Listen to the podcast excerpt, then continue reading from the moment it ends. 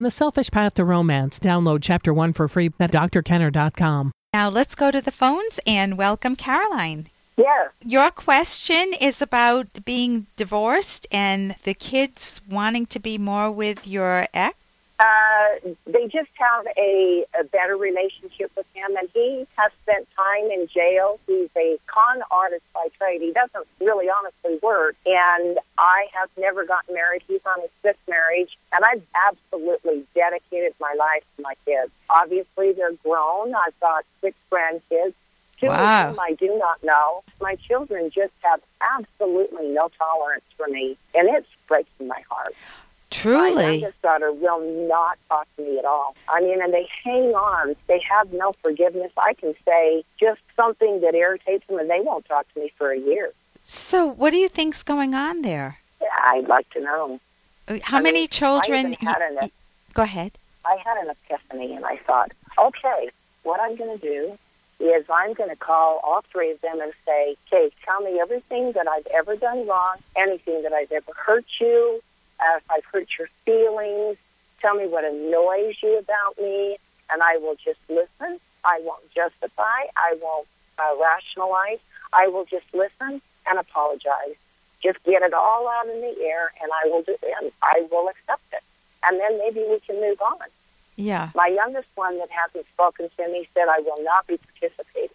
The middle one, my son, said, that's just the stupidest thing I've ever heard. The oldest one, for two and a half hours, just kind of told me that I just annoy her. I mean, I'm very uh, enthusiastic. That irritates her. When I get around her kids, I just got too excited about them all the time, and it's really annoying.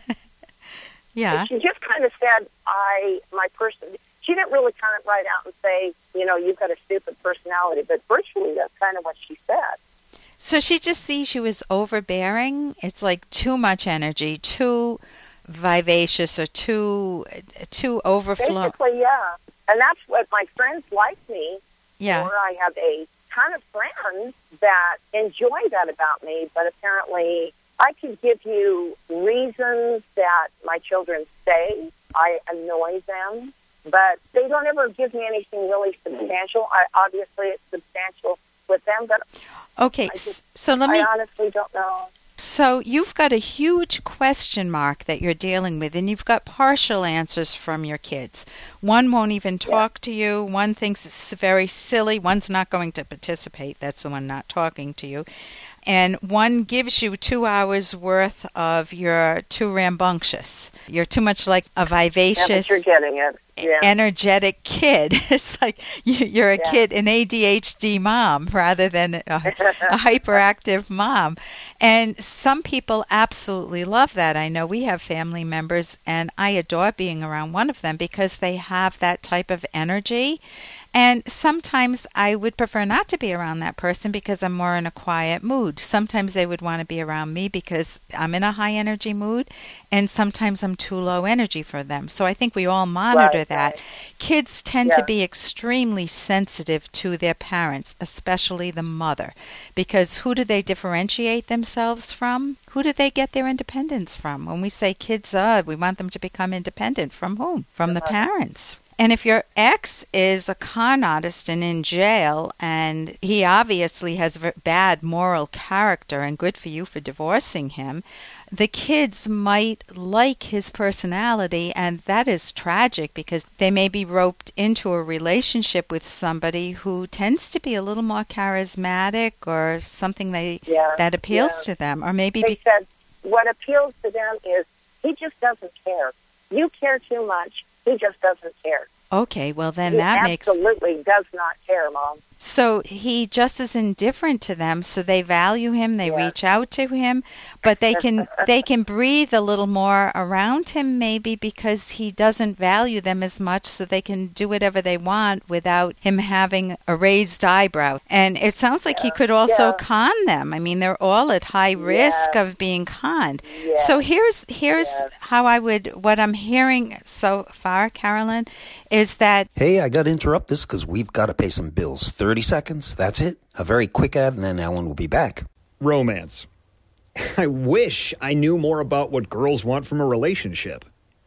Boy, I wish I knew more about what I want. Where's that ad I saw? Here it is The Selfish Path to Romance, a serious romance guidebook. Download chapter one for free at selfishromance.com and buy it at amazon.com. Huh. The Selfish Path to Romance. That is interesting. So here's here's how I would what I'm hearing so far, Carolyn, is that you know how they say, "Oh, it's too bad you can't pick your parents. You know, you're kind of stuck with them for Yeah, life." Well, yeah. it it goes two ways. You can't pick your kids. And sometimes we're lucky to have kids that we have good relationships with. Sometimes we have periods of bad relationships and then it changes over time. How old are your kids? 37, 34, and 30. Okay, so it's unlikely to change. yeah, that's exactly right. So partly when you cannot pick your fa- you can't pick your family, you can't pick your kids, you can influence your kids and you, it sounds like you put in an enormous amount of work both uh, protecting him by getting a divorce and by caring for them. You know, I can hear myself caring too much for my son and my daughter and my son just left and he just left to drive to Virginia and I said, "Ooh, there's going to be a snowstorm in Rhode Island." And he said, "Mom, it's not in Virginia." So, I think My son has said, Mom, quit being such a mom. And my son Nick, I would love to, but you don't turn it off. It's not like a faucet. It's really Yep. hard, but how Nick handles it does matter too. I mean, we're trained for how many years to make sure that they know, cross the I streets know. properly and everything. There's a woman who studied relationships between mothers and daughters. Or I think you have two sons, right, and one daughter. I have one son and two daughters. and she's written a book. Her name is Deborah Tannen, and it's between mother and. I've got the book. oh, you have okay, because I have the book. because then you can see the interplay between independence the kids wanting their psychological independence but they want also want that connectedness to you and you never know when the kids are in the mood to connect and when they're in the mood to say uh, i'm not interested mom. So i think you need to cherish yourself. I think that offer to the kids is wonderful tell me anything you know I've ever done wrong or if you want to give me some feedback kids I would love that. If you ever do want to connect I'm available. You can't force yourselves on them. You don't want to use the pity card or the guilt card. You want to reach out to them and offer yourself as a value if they ever feel like connecting that you have an open door. But it isn't an open door that lets them in if they're going to be mean to you. So thank you so That's very though. Yeah thank That's you good. Thank you very much. and thank you for the call, and I wish you the best. And I, I wish you a lot of cheerful, vivacious moments enjoying your, yourself and, and your friends, your good buddies, the family you can choose. Thank I know you. that's true. Well, thank you so much. I appreciate it. Okay, thank you. And here's a little more from Dr. Kenner. You concocted those mendacities in order to take advantage of me. All you had to say is, I don't love you and I don't want to see you anymore. That at least would have been respectful. And that's from Back to the Future Part 3. And Doc is about to leave, and he tells the woman he loves that he has to leave because he's from the future. And so she, rightfully in her context, assumes what? She assumes that he's spinning some yarn, he's telling some story just to try to keep peace, and she feels very used. And obviously, she's very, very angry. And so that brings home a few points. Number one, she obviously doesn't have the full context, nor would she believe it if he gave it to her, which is what's happening. But sometimes we jump to conclusions and we get really angry with a loved one when we don't just take a breath and pause and listen a little more or inquire a little more to get the full picture.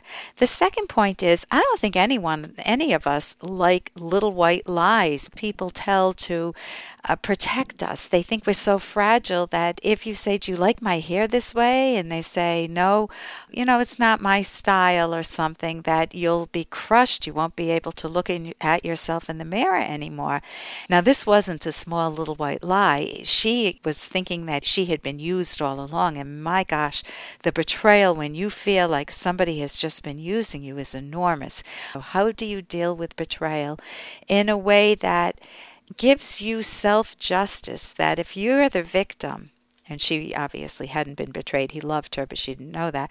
But in the a real case of betrayal, where someone's lied to you, maybe someone's had an affair for over a year, your your uh, loved one or former loved one, and um, and you have to deal with that fact that they've concealed that. How do you?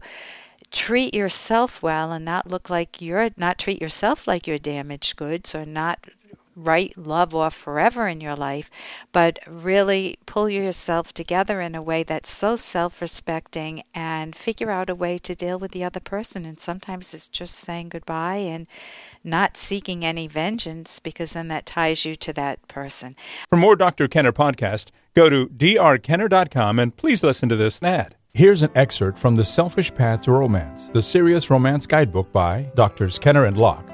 Here are some more tips for handling unreasonable resistance. Break unwritten codes by clearly naming what you see. For example, an irrational spouse might grab your favorite antique and threaten to smash it.